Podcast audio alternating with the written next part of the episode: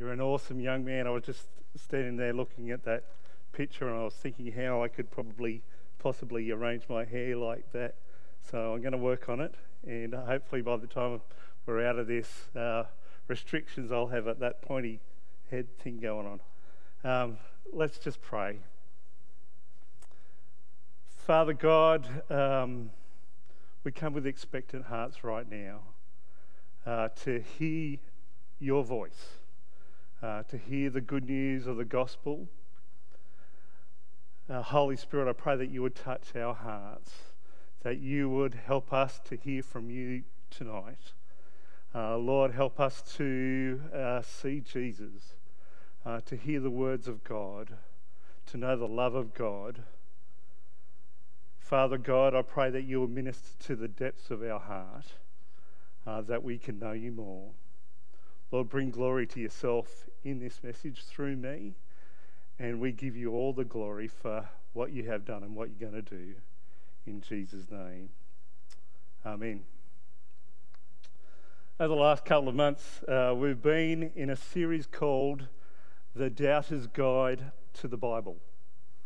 It's based on the book of the same name by renowned Australian writer, speaker, and academic John Dickson. This book is a roadmap to navigating the Bible from Genesis to Revelation, from creation through to eternity.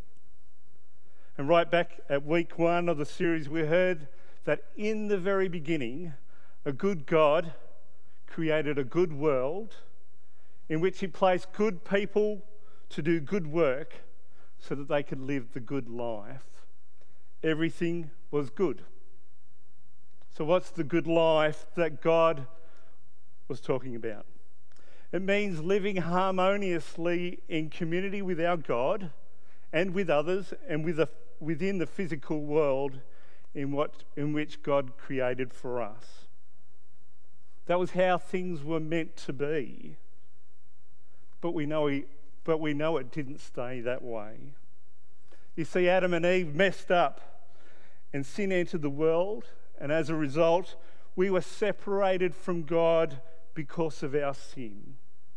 Our reality became that of human beings being both fundamentally glorious and fundamentally wretched, deserving the judgment of God.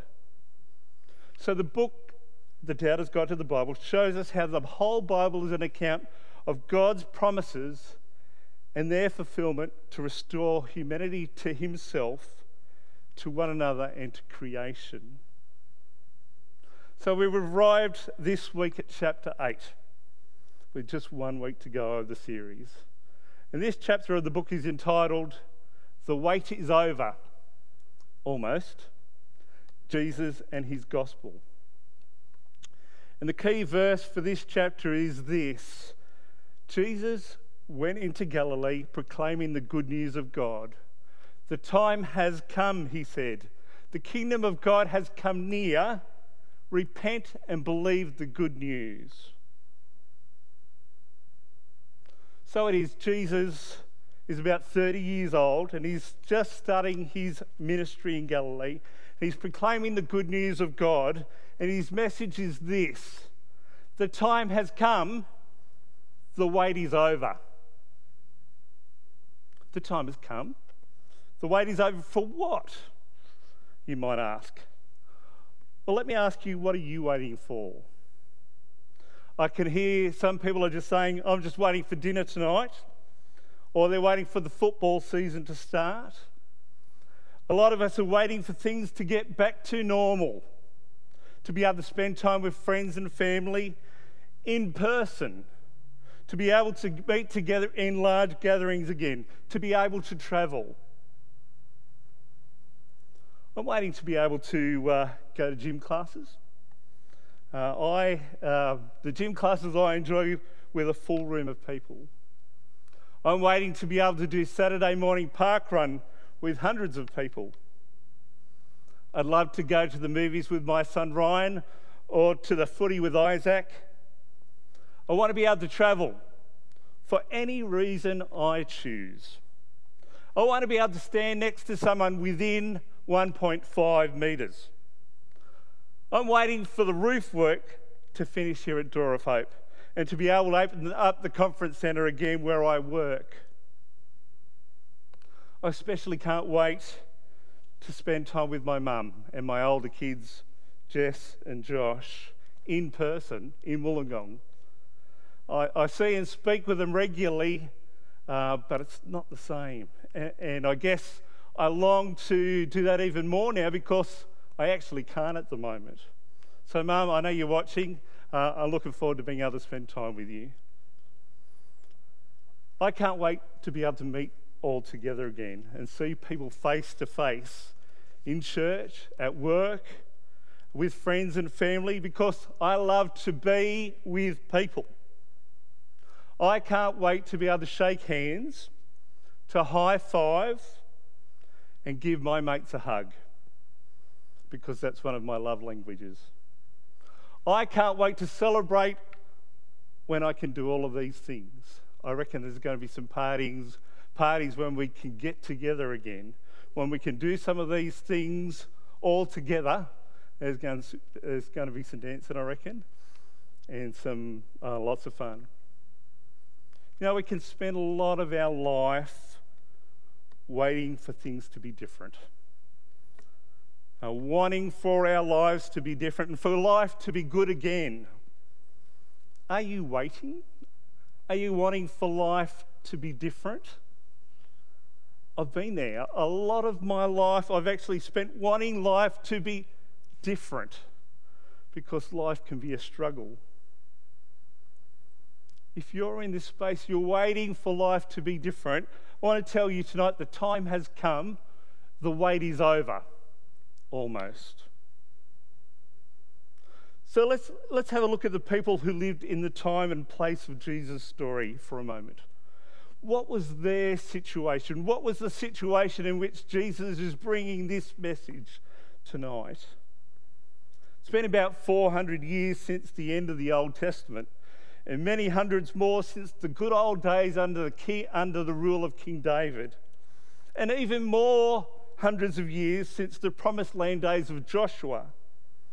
God has been promising right since the fall that He will restore mankind unto Himself and that He will send a Messiah, a King above all kings, the Son of God. But this has been a journey of, of thousands of years. And that's lots of waiting.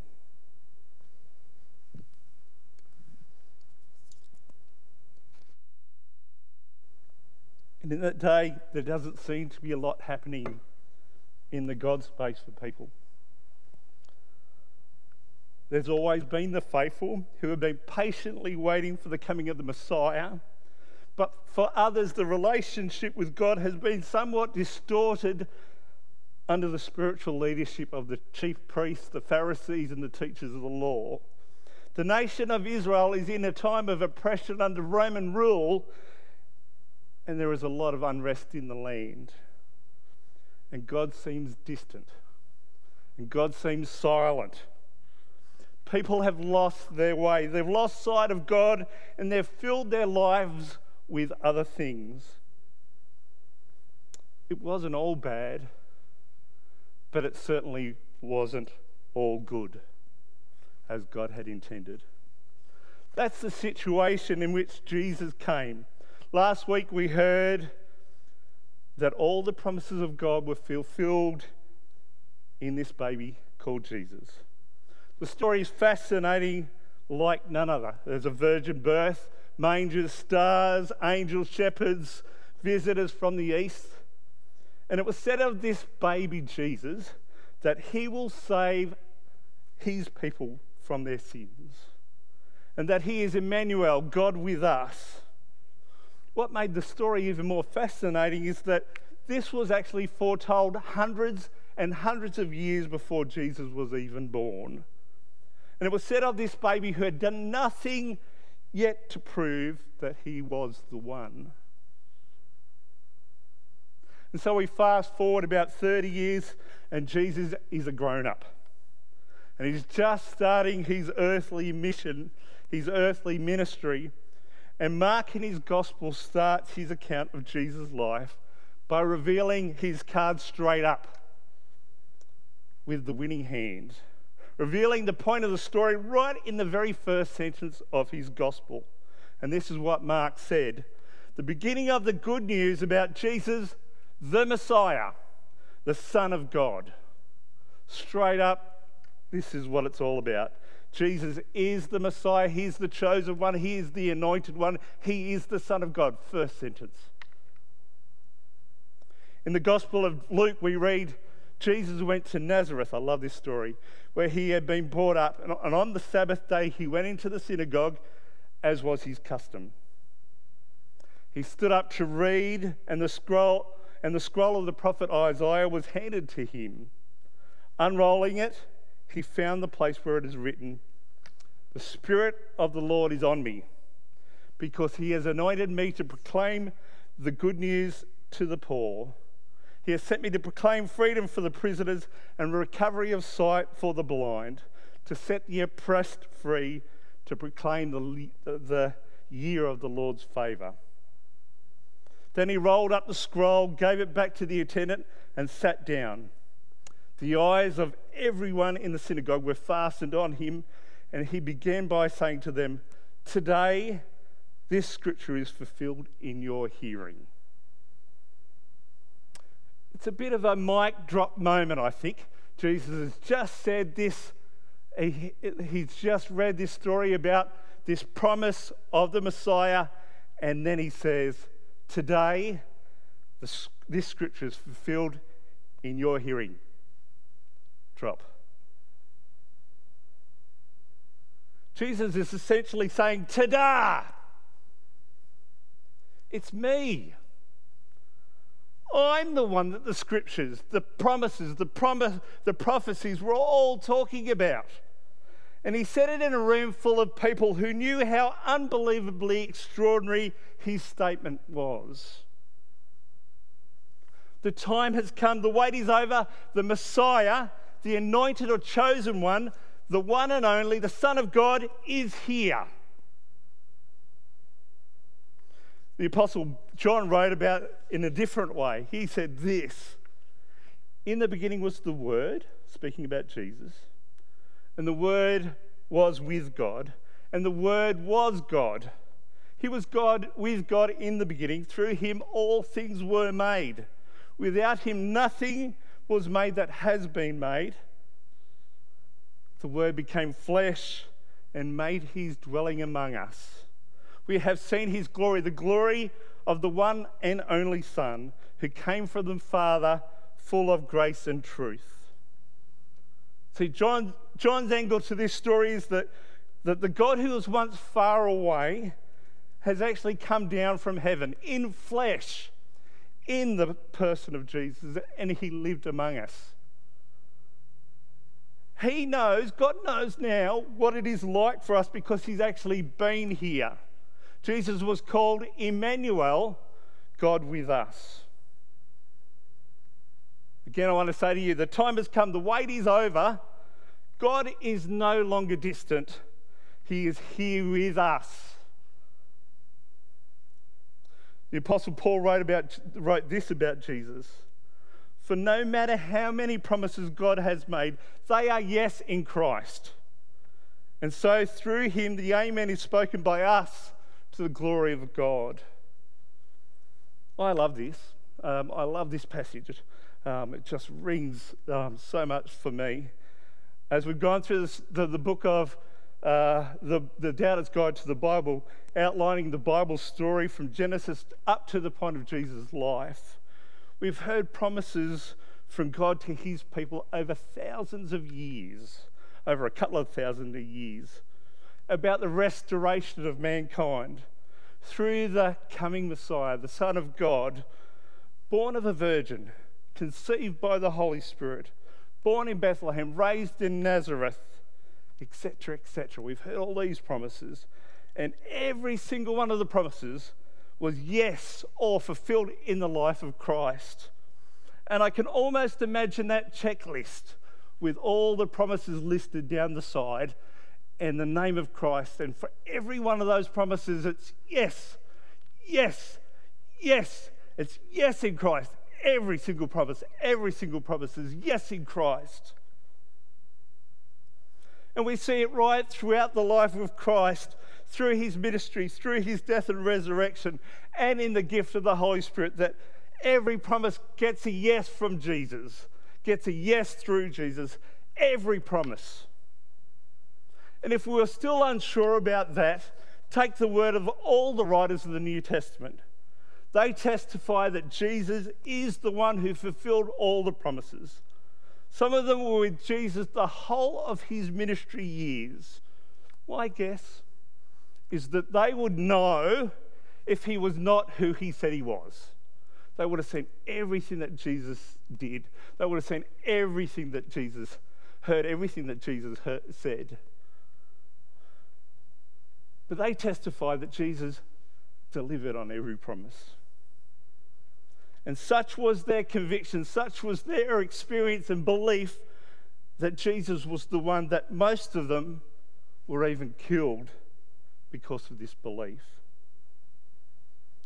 If you're still unsure after that, take the word of every Christian throughout the centuries since Jesus, including me.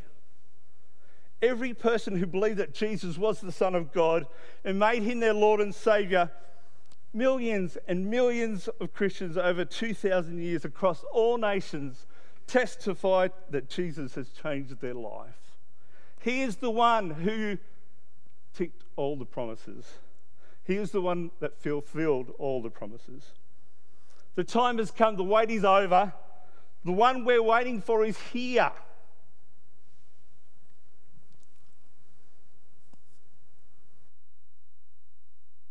But there's more to Jesus' message. The time of, has come, Jesus said. The kingdom of God has come near. The kingdom of God is not a physical place or a magical kingdom with a fancy castle. Jesus is not talking about a point in time, neither is he talking about just heaven or the people of Israel or the church. The kingdom of God is where God reigns. It's where we can be his people again. And more than that, we can be his children. Where we can once again live the good life and enjoy the good God and do the good works he prepared in advance for us to do. I'm so glad that the kingdom of God has come near through the person of Jesus and because of all that he has done for me because our God is no longer far away. Because we no longer need to be separated from God because of our sin. And because God has delivered on his promise to restore humanity unto himself. So, because Jesus ushered the kingdom of God, ushered in the kingdom of God, and because he took that judgment upon himself that should have been ours, because he paid the price of death in our place, we can now experience forgiveness of sins. In Matthew, it says, She will, this is um, before Jesus was even born, it was said, She will give birth to a son, and you are to give him the name Jesus, because he will save his people from their sins. That's who Jesus was. He will save his people from their sins. Again in Peter it says, he, he himself bore our sins in his body on the cross so that we might die to sins and live for righteousness. By his wounds you have been healed. And again, Jesus said, I'm the way, the truth, and the life. No one gets to the Father. No one comes to the Father except through me. Jesus is the way we could also have eternal life. In 1 John, we read, God has given us eternal life, and this life is in the Son. Whoever has the Son has life. Whoever does not have the Son of God does not have life. I write these things to you who believe in the name of the Son of God, so that you may know that you have eternal life. I love that. I love that. So that you may know that you have eternal life right now. Is this the good life that God intended for us to live right back in the beginning? We also have a path to follow. You know, left to my own devices, I'm not good. Um, I shouldn't be left on my own. Um, I don't know what's best for me. I am prone, don't just don't laugh at me because you are too. Um, I'm prone to going the wrong way because at the heart of humanity, we are all fundamentally wretched. But Jesus came. And we now have a perfect example to follow in life. The writer of, writer of Hebrews calls him the author and perfecter of our faith. It makes sense, doesn't it? He made us, He wrote the manual, and He knows what's best for us. So He taught us how to live. And He taught us how to love. A new commandment, Jesus said, I give to you love one another. As I have loved you, so you must love one another. And not only did he teach us, he showed us how to love. He showed us about hum- humility. He showed us about being a servant. He showed us about forgiveness and grace and mercy. He showed us about relationships and prayer and managing our finances, finances and so much more. He showed us how to live. And He gave us the gift of the Holy Spirit. Wouldn't it be great if Jesus had just stayed on earth with us? Um, we could just reach out to him whenever we need him. Uh, Jesus, I, have got a problem. Um, if Jesus had just stayed here on earth, the trouble with that is that Jesus, who was fully God and also fully human, was limited by his human body. Jesus, the man, could not be everywhere at the same time, and, and he could not exist for all time. So he sent God the Holy Spirit in his place.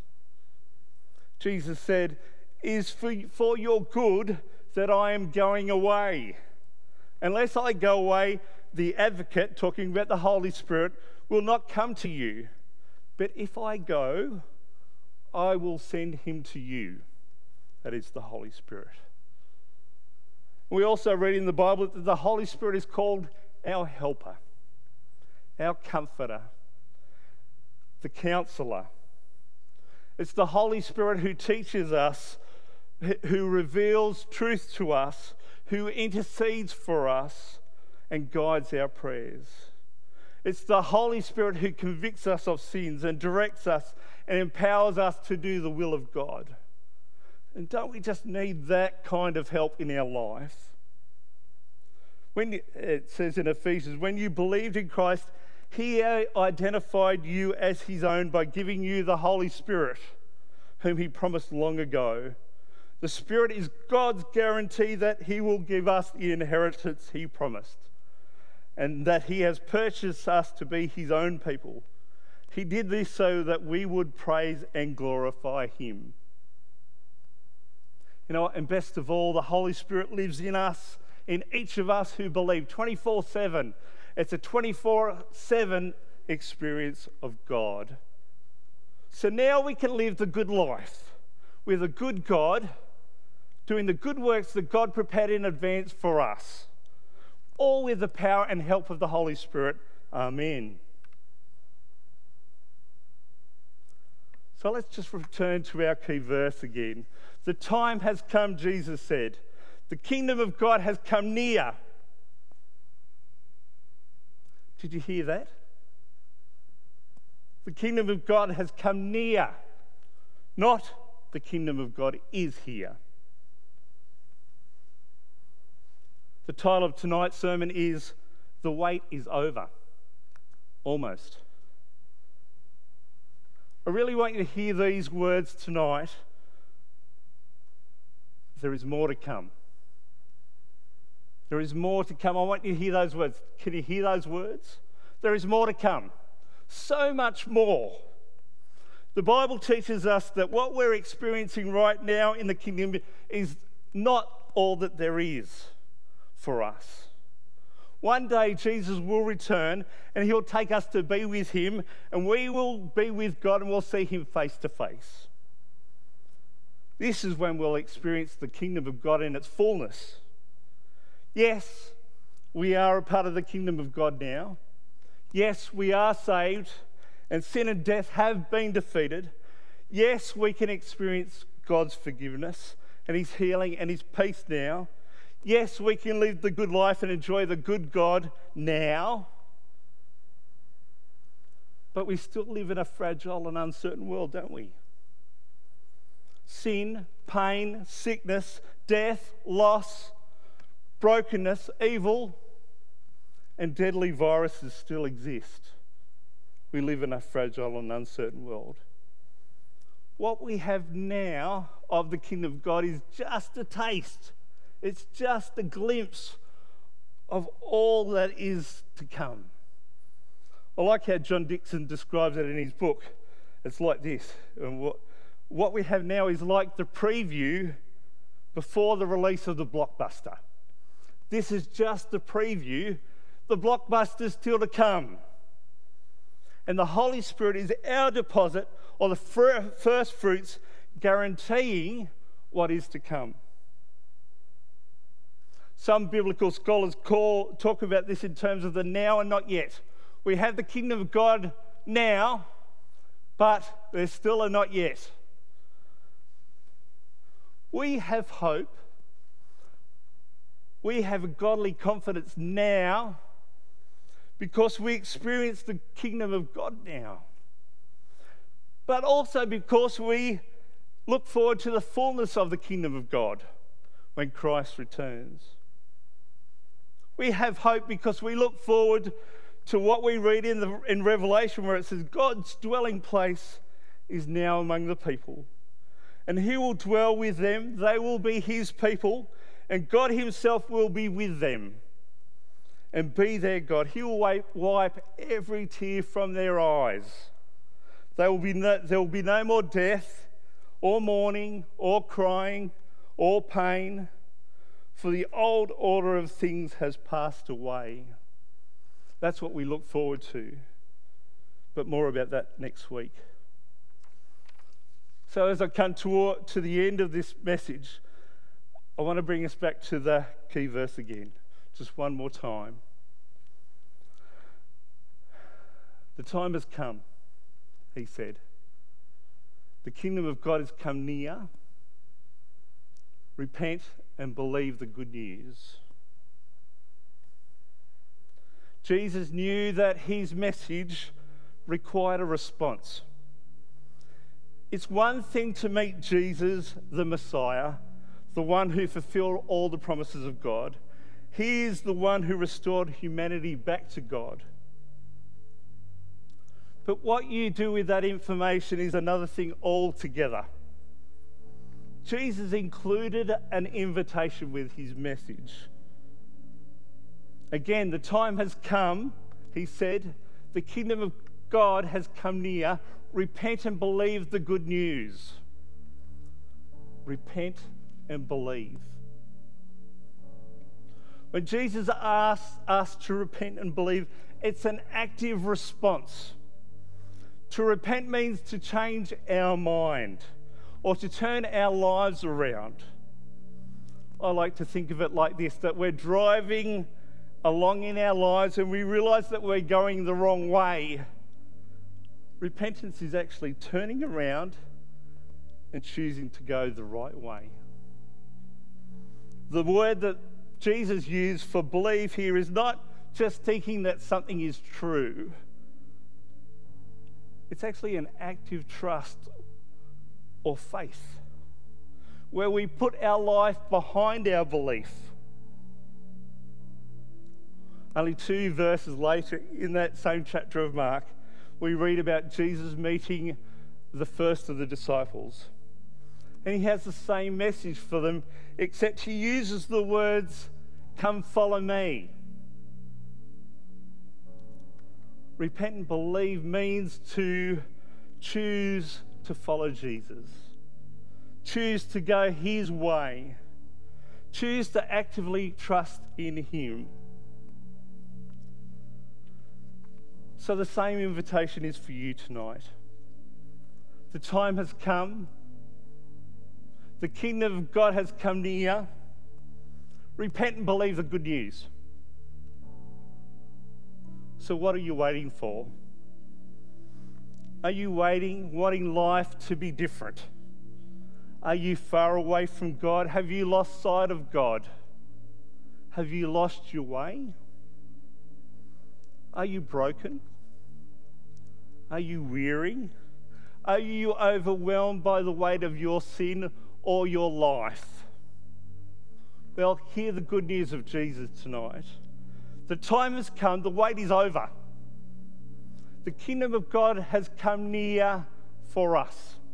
Repent and believe the good news. Jesus, the Messiah, has come. All the promises of God are yes in Him. And He is promising you tonight forgiveness, eternal life, a path to follow, the Holy Spirit living in you. He promises peace, love, hope, comfort, rest, and strength. He promises that He will always be with us. He promises to hear and answer all our prayers and to be a refuge in times of trouble. And He promises to return and take us to be with Him. And we will be in the presence of God for all eternity. The best is still to come. I and so many here want to tell you tonight that Jesus delivers on his promises 100%. And they're available to all of us, to every one of us. Can I be so bold as to say, What are you waiting for? the time has come to respond. For God says, at just the right time, I heard you. On the day of salvation, I helped you. Indeed, the right time is now. Today is the day of salvation. So, will you repent and believe the good news? I'm going to give you a, a, an opportunity to respond right now. I'm going to pray for you. And if you would like to respond, I particularly like to pray for you. So let's pray. Father God, we just thank you for the gift of your Son. We thank you that all of your promises were filled in Jesus. We thank you that we can experience and be a part of the kingdom of God right now but that we have so much more still to come. We thank you, God, because you've restored us back to yourself, and that once again we can live the good life with a good God and do the good works that you had prepared for us in advance to do, all with the power and help of the Holy Spirit, all because of what Jesus did. And for those who are considering this message, for those who need to repent and believe to turn from their wrong way and follow Jesus. Holy Spirit, we ask that you would touch their hearts right now, that you would reveal the truth about Jesus to them. In Jesus' name, Amen. If you're choosing to respond tonight, I want to tell you that Scripture says this that if you declare with your mouth, that Jesus is Lord and believe in your heart that, that God raised him from the dead, you will be saved. It also says that everyone who calls on the name of the Lord will be saved. If this is you, will you join with me in this prayer? Whether it is out loud or in your hearts, will you pray with me? Dear Lord Jesus, I know that I am a sinner and I ask for your forgiveness. I believe that you died for my sins and rose from the dead. I turn from my sins and invite you to come into my heart and into my life. I want to trust and follow you as my Lord and Savior. I receive you now in Jesus' name. Amen.